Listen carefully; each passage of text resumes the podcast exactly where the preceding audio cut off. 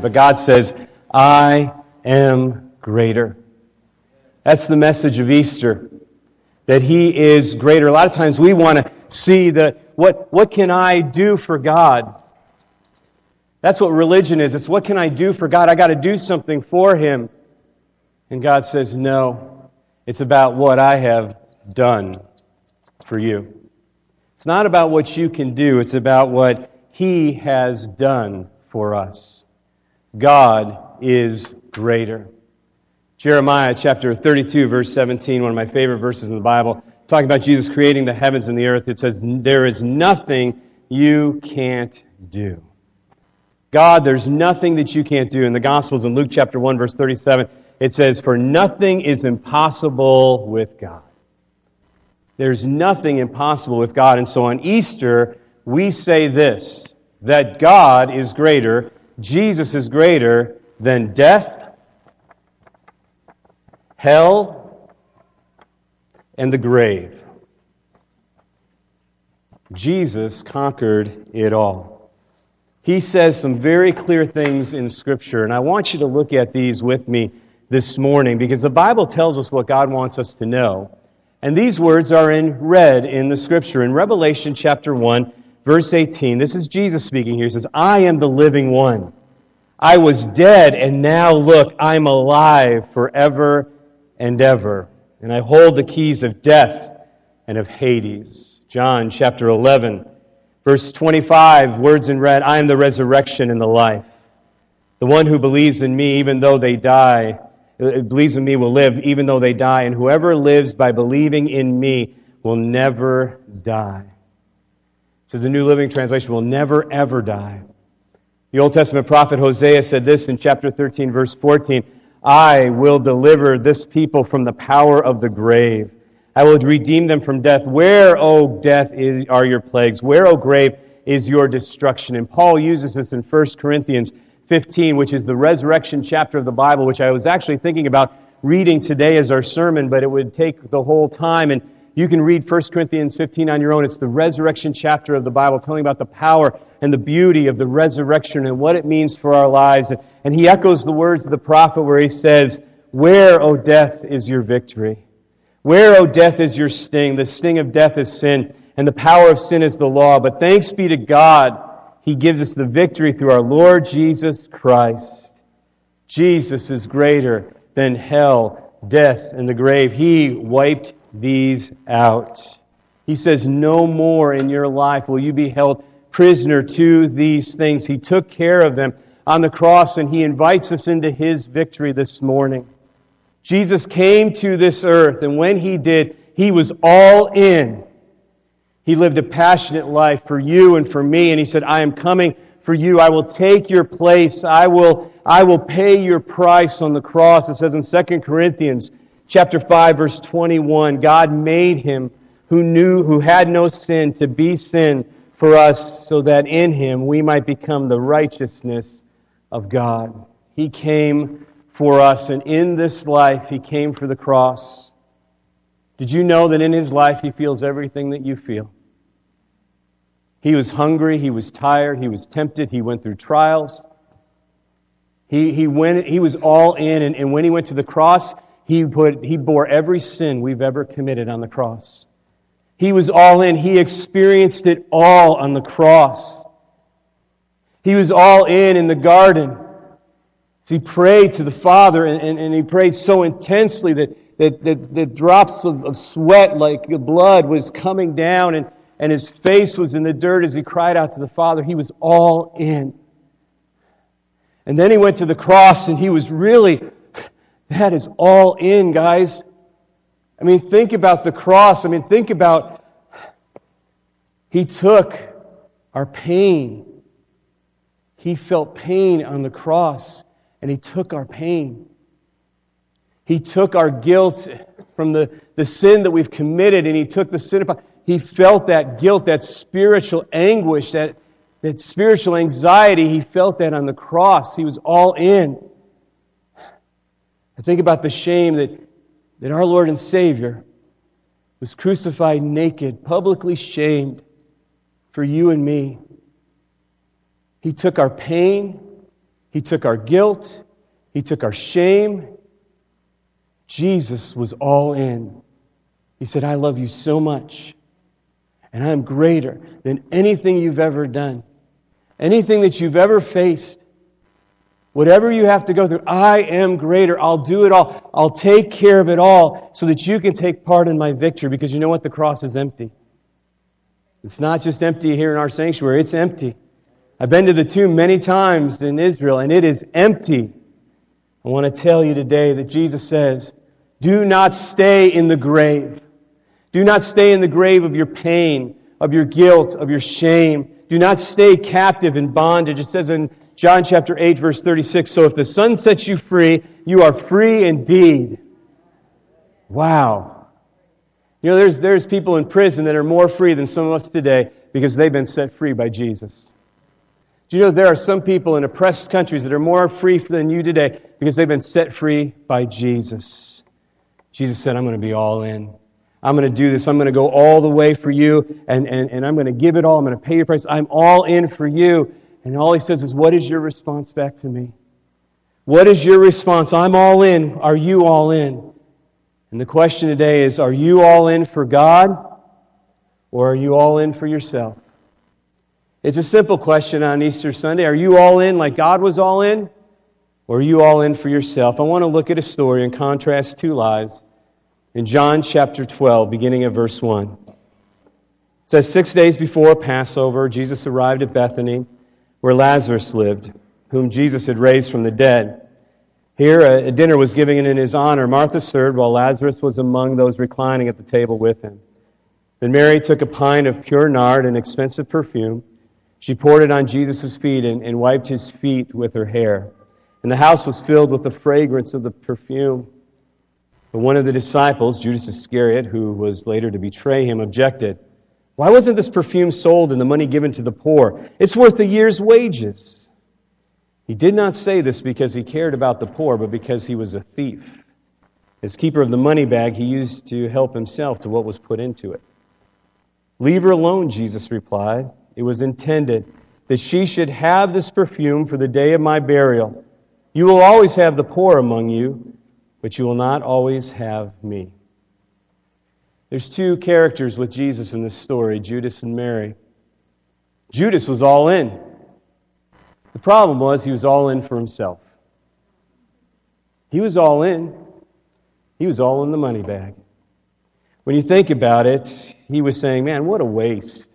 And what she was doing was quite shocking if you think about it, because what it tells us there with the year's wage, she has probably spent her entire life savings in that moment, pouring it out on Jesus' feet. All that she had is poured out at Jesus' feet. It is extravagant. It is shocking. But the Bible tells us that where your treasure is, there's where your heart is.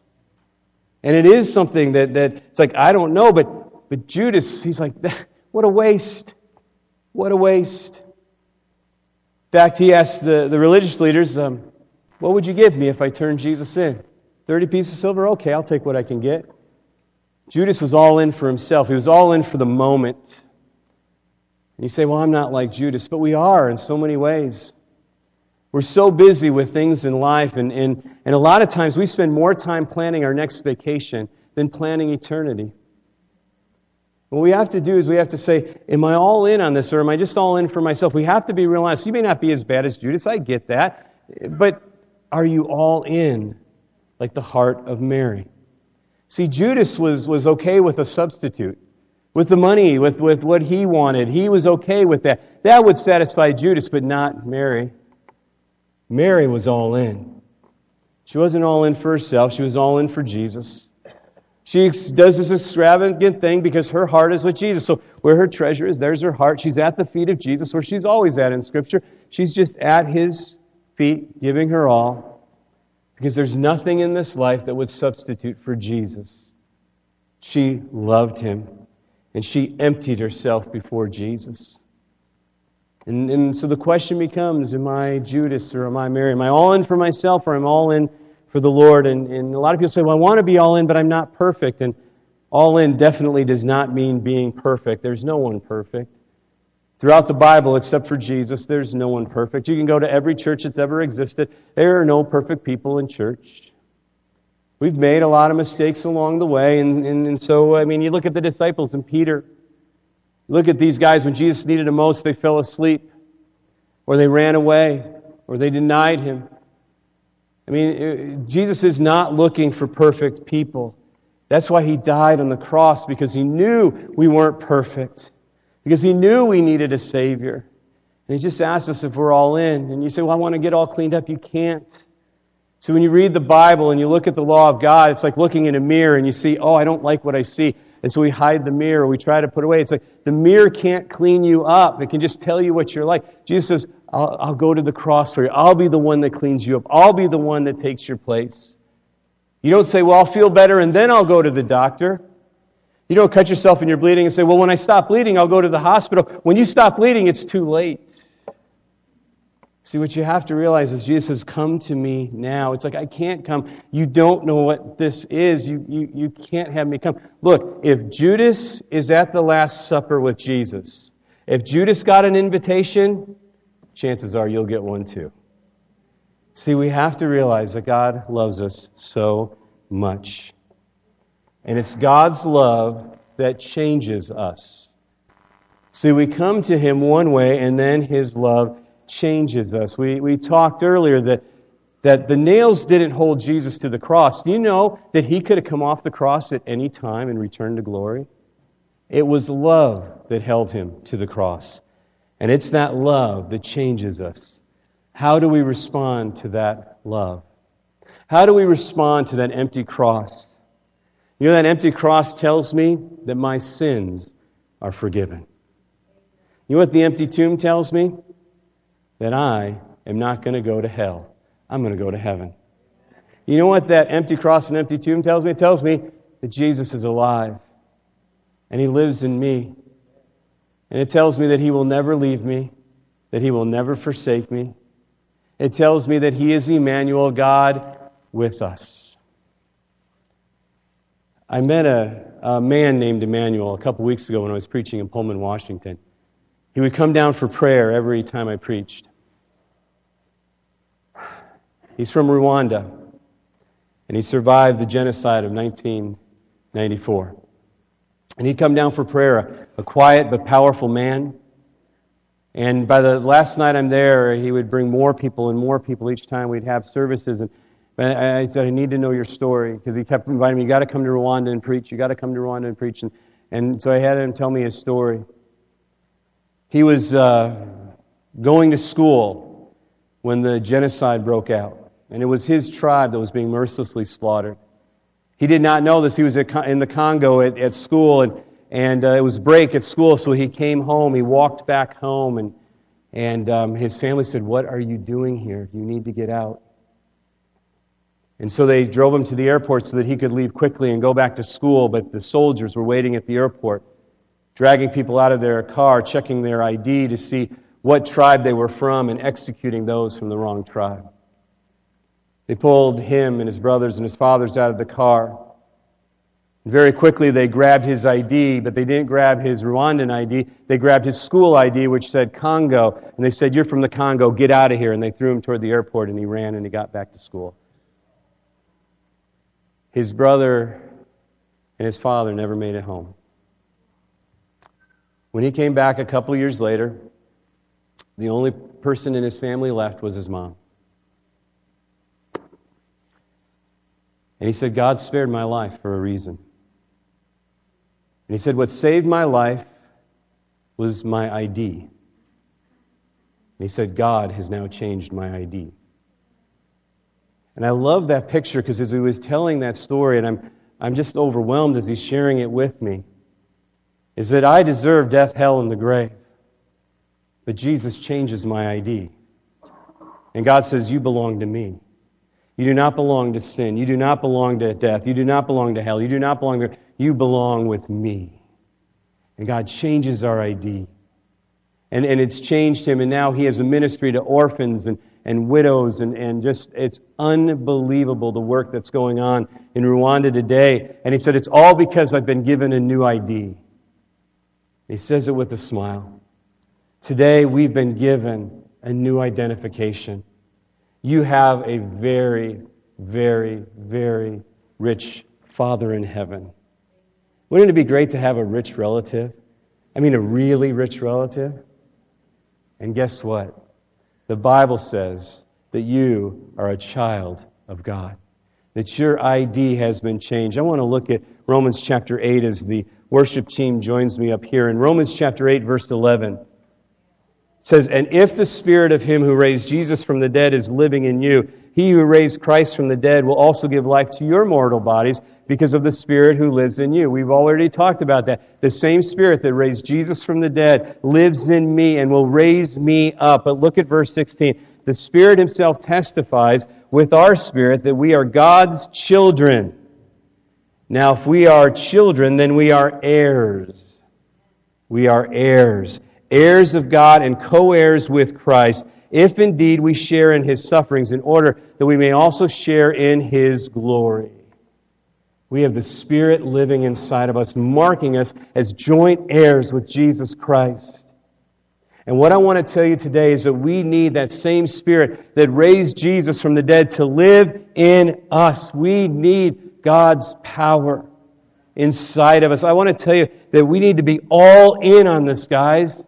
Not all in for ourselves and doing whatever we want to, but all in for God. We need Him. I want to be, as we about to go into worship, I want to be all in when we worship. Because that's where the power of God is. I want to be all in. I want to be hungry for Him. I want to be seeking Him. I want to know Him. I want to experience Him.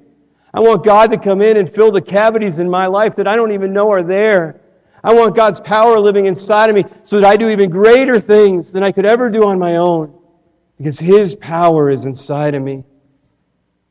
God was willing to go all in for you on the cross. Are you willing to go all in for Him? Are you willing to go in for the same God? We are joint heirs with Jesus Christ. And I want you to get this today. This is so important. If you hear a couple minutes of a whole Easter story, this is it. His victory on the cross is my victory. His resurrection is my resurrection. Do you know what that tells me? It tells me this I'm a joint heir with Jesus Christ. That what Jesus gets, I'm going to receive. And here's the thing Today I have a birthday. Turned 42 today. And you know what? I hope I have a lot more birthdays. But I know that the end of my story, there'll be one final birthday, and then I'll die. I know that's part of the story. That's all of our story. But because I'm a joint heir with Jesus Christ, I know exactly how my story ends. And it doesn't end in death. I know, and you can know, that your story ends like Jesus' story. Our story ends with the resurrection. That when my life story is over, with the final stroke of a pen, when God finishes writing my life story, it doesn't end in death, it ends with the resurrection God finishes all things well. So I don't care how you feel today, what you're going through, what we have to do to fill in the blank. God is greater, and He will finish your story with the resurrection. It'll happen. It'll happen. That's the message of Easter. That's the message of Easter. That our story ends like His story. How do you get there from here? How do you go all in? Romans 10 tells us it's on the screen. It's very simple. That if we believe in our heart and confess with our mouth, then we are saved. And, and I want us today to do that in this place. I'm going to ask you to bow your heads and your hearts with me. I want you to go all in before we worship. And then when we begin to worship, I just want you to dive in. I want you to sing. I don't have much of a voice left, but I'm going to sing with all my heart, mind, soul, and strength. But I want you to, I want you to be all in on this, guys. This might be the only time you ever walk into a church. But I want to tell you today that I know how your story will end. If you are all in with God, if you believe that He died on the cross for your sins, if you believe that God raised Him from the dead, if you confess that with your mouth and believe in your heart, I want to tell you today that when your story ends, it will end with the resurrection. No matter where you find yourself today, the love of God, the Spirit of God will come in and you will be a new creation. You will belong to God. Today, I want you to, if this is your heart cry, saying, God, I am all in, I want you to pray this prayer with me and repeat it. Dear Lord Jesus, I know that I'm a sinner. I believe that you died for my sins. I want to turn from my sins. I now invite you to come into my heart and life. I want to trust and follow you as my Lord and Savior. Jesus, I'm all in. In your name. Amen. Amen. Would you stand with me so that I can pray for you today? God, I just thank you for those that prayed that prayer. Maybe for the first time, maybe over again. But God, we know that you are able, that you are greater, that you are stronger than anything, God. So, God, today we worship you with all of our hearts, mind, soul, and strength, knowing, knowing that when our story ends, it ends with the resurrection and with you for all of eternity. We worship you, Lord, this morning.